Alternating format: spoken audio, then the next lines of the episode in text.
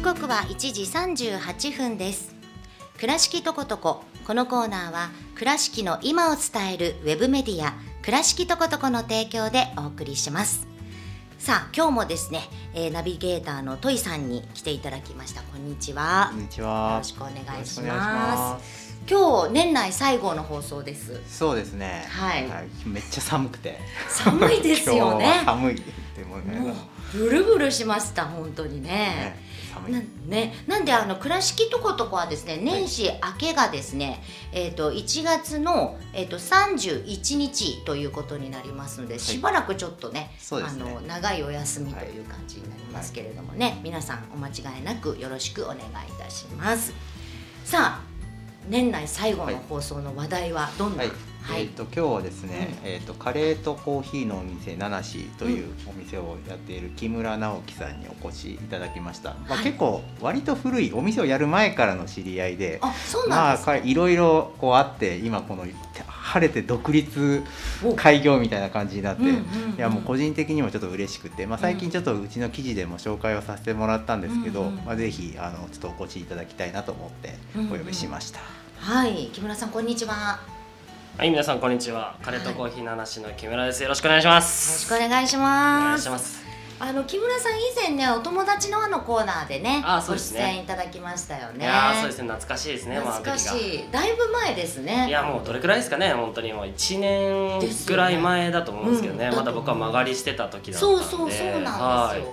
そういう風なお話をね、最初お友達の輪でして、今ちょっと戸井さんがおっしゃってた独立ということで、じゃあもう曲がりじゃなくなった。そうなんですよ、もうプロ曲がらなんですよ、曲がりをやるプロなんで、やっぱプロ曲がらとしてはやっぱ曲がりがとってもね楽しかったんですけど、まあ、晴れて夢であった独立っていうのをさせていただいて、この7月にカレーとコーヒーのお店ナナシをオープンしました。おめでとうございます。ありがとうございます。プロマガラって初めて聞きました。今来る前にその言葉言って何それ。最初ちょっとピンときませんでした。あ、そういうことかみたいな。プロマガラなんで。なるほど。今まではプロマガラだったけれども、もうマガラはやめて。マガラを卒業して。なるほど、今回晴れて。晴れて。場所はちょっとやっぱり違うんですよね。そうですね。でもまあ前曲がりさせてもらってた和食のお店天峰さんの近くにはなるんですけど、IB スクエアの本当に近くになってて、駐車場はないんですけど車通りがいっぱいあって、赤レンガが見える白壁の街なのに言うて。っていうお店。しらっと突っ込んでますね。軽くディスってる。じゃあそんなにその以前のところとかは離れてなくて。そうですそうです。なるほどね。じゃあ常連で通ってたお客さんも分かりやすい感じですね。そうですね、昔からの人も来てくれて。なるほど、わあ、それはおめでとうございます。ありがとうございます。じゃあ前回ね放送聞いてくださった方もいらっしゃるかと思うんですが、ナナシっていうのが774じゃないですか、はい、これの由来を教えていただいてもよろしいですか。由来はもともと曲がりの時に、名前がないカレー屋みたいな感じでやろうと思ったんですけど、さすがに看板いるやろと分からんってみたいな感じでまあじゃあナナシカレーにしようか言って、いやしたらロゴいるやろってなって、数字でしょ数字でしょ。数字にして、後付けでもう無名のところから這い上がっていくぞっていうのをちょっとかっこつけたかったんで後付けして。なるほど。そうですそうです。で後付けしたらちょっとかっこよくなっちゃったんで、もうそれを通してます今は。知らない人に聞かれたら、いやもう僕は最初からそのつもりでしたよと。もう最初から誰が何と言おうと、最初からそういう意味でナナシってつけましたよと。そんな安直じゃないぞと。木村まだまだやれるよと。つって。なるほどね。こういうキャラなんですよね。面白いですよね、本当にね。まあでもいいのお名前ですよね、ナナシって数字でね。いやもう本当それ言ってくれたのも初めてですね。あんまり言われることないですけどね。いや絶対聞きたくなりますもん、由来が。そうですね、由来がね。まあまず引っかかるよね。そうですね。なんでって読み方がまずわかんないと。最初由来5個ぐらい考えますね。聞かれた時用のやつを後付けで5個ぐらい考えて。かっこいい系、面白い系みたいなやつ。それで今一番引っかかったやつをやってるっていう。なるほどね。なるほど。で前回こう曲がりで出したしてきてたその料理と、はい、今独立してからの料理っていうのは全然違うんですか、内容とかは。そうですね、まあ、カレーは基本的には曲がりしてた時代と一緒で、辛くないカレーっていうのを一番に推してて、スパイシーではあるんだけどその辛さが控えめというか、辛くないんですけど、だからそれをカレーと言われれば何なのかっていう話になってくるんですけど、まあもうカレーでいいでしょといやまあ俺がカレーって言ったらまあそれはカレーやろという感じで、もう無理やりカレーって言ってるんですね。やっぱ辛いのが好きな人もいるんですけど、まあ、辛くないカレーでいかしてもらって、まあ、デザート類も種類増やしてとか、あ、そうなんですね。夜営業も始めたりとかして、なんかね、パスタとかもあるって。そうですそうです、前はなかったですもんね。そうです、前はもうカレーしかできなかったんで、なるほど。だからあれですよね、カレーっていうのがお一人でするからっていうことで。そうですそうです、前話した通りですね、一人でやれるからっていうので、まあ、今もそのシステム自体は変わらないんで一人でやってるから、カレーがいいですよね、やっぱ。やっぱカレーがいいですでもパスタとかもね増やされて、スイーツもって言ったら結構、じゃあもう従業員さんとかもいらっしゃるから。いや、もういないんですよねじゃあ今も一人でずっと回して。そうですそうです、一人で基本回してて、僕のパートナーがいるんですけど、たまにパートナーが手伝ってくれるみたいな感じで、忙しい時だけ。新しいメニューっていうのはどんなのがあるんですか、なんか一押しとか。あ、先ほど言われてたパスタもあるんですけど、最近ジビエをしてまして、株式会社どんぐりさんっていうところと仲良くなって、ジビエ料理を最近はローストしたりだとか、グリル、カレーももちろんなんですけど、まあラグソースにしてパスタにしたりとかいろいろしてて、今もうあっちやこっちや行ってるんで何してるか分かんないんですけどね本当にあっちやこっちや行って。ジビエはそうですね、秋口からね、こうするとね、美味しくなるね。まあジビエ、まあ皆さんご存知だと思うジビエのことをちょっとご存知ない方に簡単に教えていただいていいですか。そうですね、もうジビエ、まあジビエっていうのはもういわゆる害獣と言われるまあ災害の害ですね、あれに獣で害獣なんですけど、それを駆除するときにまあそれがまあ捨ててしまうのにもお金がかかる。じゃあまあ捨ててしまうんだったら、まあいい状態のものをまあ食べてもらおうみたいな、そういう会社さんも漁師さんもいっぱいというか、まあ数少ないんですけどいらっしゃって、そういう人たちが取ったものをそして提供してくださる、まあそれが言ったらジビエみたいな感じですかね、ざっくりと。なるほどね。まあイノシシやシカ、アナグマだったりとか、やっぱブドウとかヒダイがありますからね。ですよね。まああれ結構なんかお料理するの大変みたいですよね。なんかこうやっぱりストレスなくこうしてまあ要は狩りをしてそういうストレスがかかったお肉よりかかってない方がなんかね美味しいみたいな感じのことね。一発で仕留めるぐらいの方がやっぱりいいっていうふうにね言いますね。そうそう。私も毎年恒例のように秋口になったらすごくジビエ料理が楽しみで毎年食べてるんですけど、今年はちょっとコロナの影響で食べれてなくてそうなんですよ、お店自体がちょっとね閉まっちゃってたりとかするので。でも本当季節料理ですよね、ジビエ。そうですね。そういうのもじゃあやられてると。そうですそうです。なるほど。じゃあ前の時はお昼だけでしたよね。はい、前お昼だけでした。今もじゃあそういう料理も出してるってことは夜もされてる感じ。そうです。そういう料理は夜に基本的に出してるって感じですね。じゃあお酒飲みながらそういう。そうですね。自分が好きなお酒出して、それに合わせる料理を作って、締めにカレー食べてもらうみたいな。締めカレー。新しいですね、なんかやっぱり文化作っていかないといけない。なるほどねこれからもじゃあちょっとそろそろ締めようかな、じゃあどこのカレー屋にするみたいな感じの。そうです、それがないじゃないですか、ラーメンじゃなくてね。そうそうです。なるほどね。トイさんはカレーは食べたことありますか？ありますあります、曲がり時代と、まあ、今の新しいのなんで、夜はね行ったことないんで、ちょっとね夜やってるの知らなかったんですよ。ちょっと最近知ったんですね、その取材とかの絡みだと。なので、まあ、ちょっとまた行こうかなと思ってますけど。カレーはトイさん食べてやっぱ辛くない感じですか？全然辛くない。辛くないですね。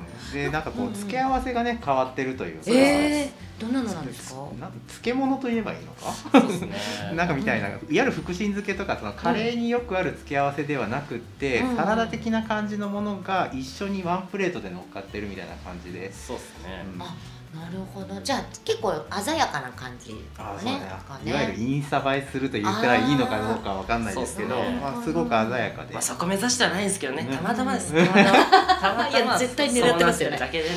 絶対狙ってますよね。いや写真の角度がこうだからとか考えてないですよ。たまたまですよ。たまたま狙ってますね。たまたま映えちゃっただけで。なるほど。なんか綺麗なねカレーでしたもんね。ありがとうございます。なんか私感覚的にスパイシーなのに辛くないっていうのがちょっといまいち分からなくって、どんな感じなんですか？スパイシーイコール辛いのかなって思ってたんですけど、そうじゃない。そうじゃないですね。体は温まるけど、言ってみたら辛いって舌の痛みじゃないですか。ああそうですね。その刺激がないってだけです。ああなる。香辛料がその香辛料？そう香辛料。香辛料のまあいわゆる辛さっていうのは唐辛子、まあ海塩だったりとか。ああそうですよね。するんですけど、で皆さんはそれを入れられて辛さを調節してると思うんですけど、それがなければ辛くないんですよ実はカレーって。なるほど。クミンだったりコリアンダーだったりとかは、うん、香りが立つ、刺激とかなくて甘みだったりとか、少し苦みがあったりとか、そういうのを組み合わせて、であとはもう主力だな、じゃあチキンだったりとかと合わせていくと辛くないカレーが出来上がるんですけど、それを推していきたいですね。あ、なるほどね。だからちょっとこう香りを楽しむカレーみたいな感じですか？そうです、そうです。香りと味と、辛いカレーも美味しいんですけどね。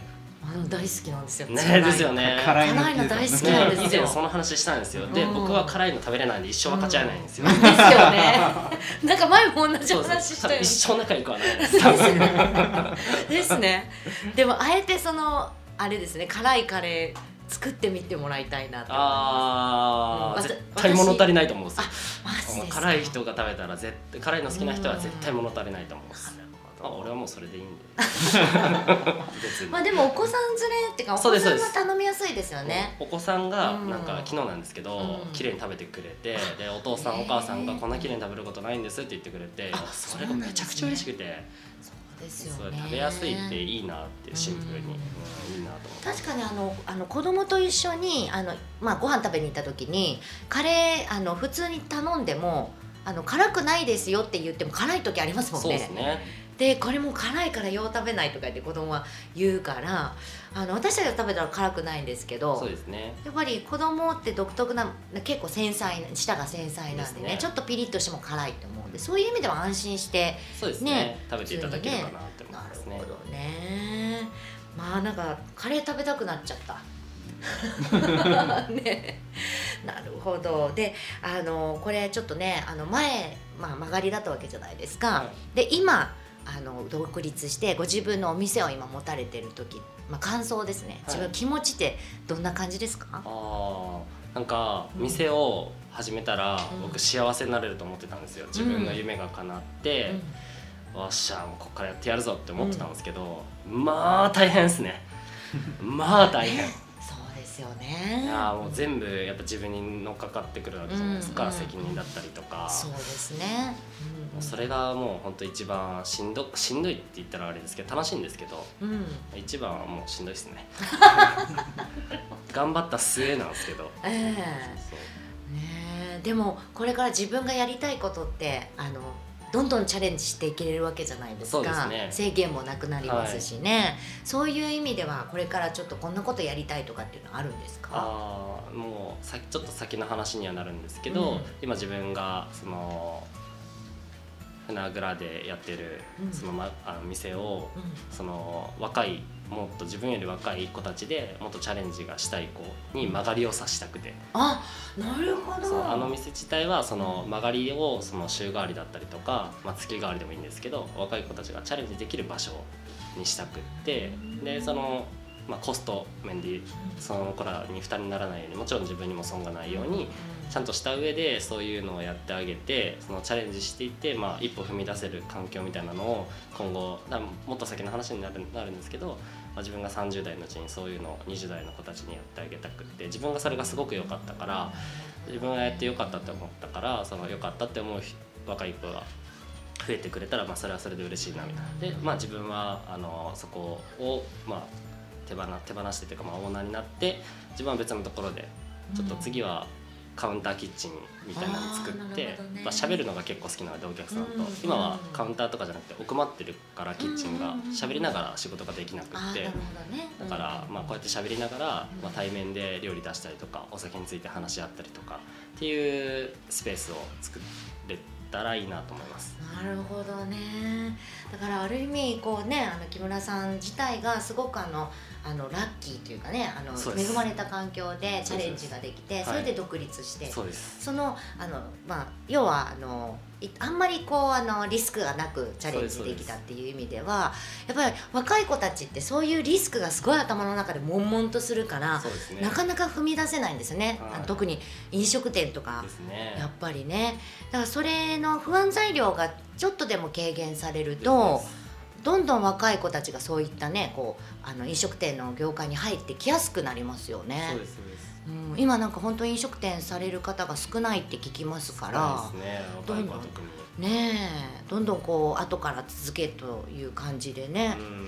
プロマガラをね、プロマガラを増やしていた。本当だ。プロ、そうですよね。倉敷でプロマガラ流行らせますから。今ね、木村さんしかいませんからね。そうそうそう、ね、僕しかないんでまだ、名乗ってる人はいないっていう。プロマガラ。プロマガラ。ですよね。まあそういう意味ではこう本当にいい流れができそうな感じですね、これからね。いや、すごくいいと思いますよね。ああいういい場所で、時間近くでできて、でこういろんな人がチャレンジして、でまあまた独立していって、また違う人が来てやるみたいな、こういう循環ができるといいですよね。いいよなと思って。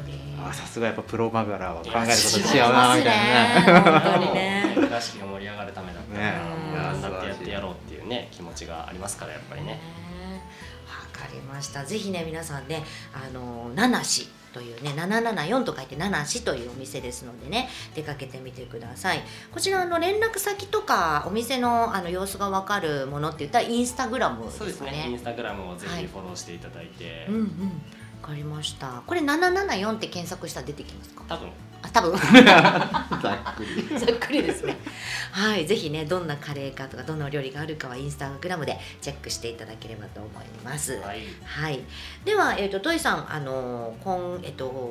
足立記事とかそういった情報があれば、七市の記事もあるんですけど、FM 倉敷さん25周年おめでとうございますということで、先日大久保社長とか大西さんとかのちょっと取材をさせていただきまして、たまちょっとね25周年間に合わなかったんですけど、まあ多分年明けにはFM さんの紹介記事が出ると思うので、あ、そうなんですね。嬉しい。お楽しみにということで、はい、皆さんぜひチェックしてください。ありがとうございました。ありがとうございます。じゃあですね、木村さん、リクエスト曲のご紹介していただいてもいいですか？はい、はい、ありがとうございます。それではですね、僕が大好きなジャニーズの男性アイドルグループですね、スノーマンっていう9人組のグループがいるんですけれども、そちらのグループが12月4日に発売いたしました「シークレットタッチ」というシングルの曲ですね。こちらの表題曲である「シークレットタッチ」を FM 倉敷さんに流してもらいたいと思います。はい、わかりました。では CM の後お送りしたいと思います。今日はどうもありがとうございました。ありがとうございました。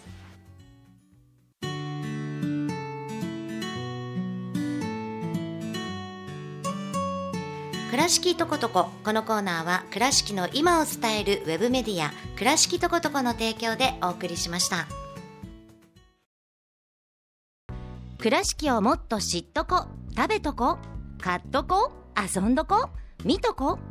ここに住んでいるからこそ見えること、伝えたいことがあります。倉敷の今を伝えるウェブメディア倉敷トコトコ、倉トコで検索。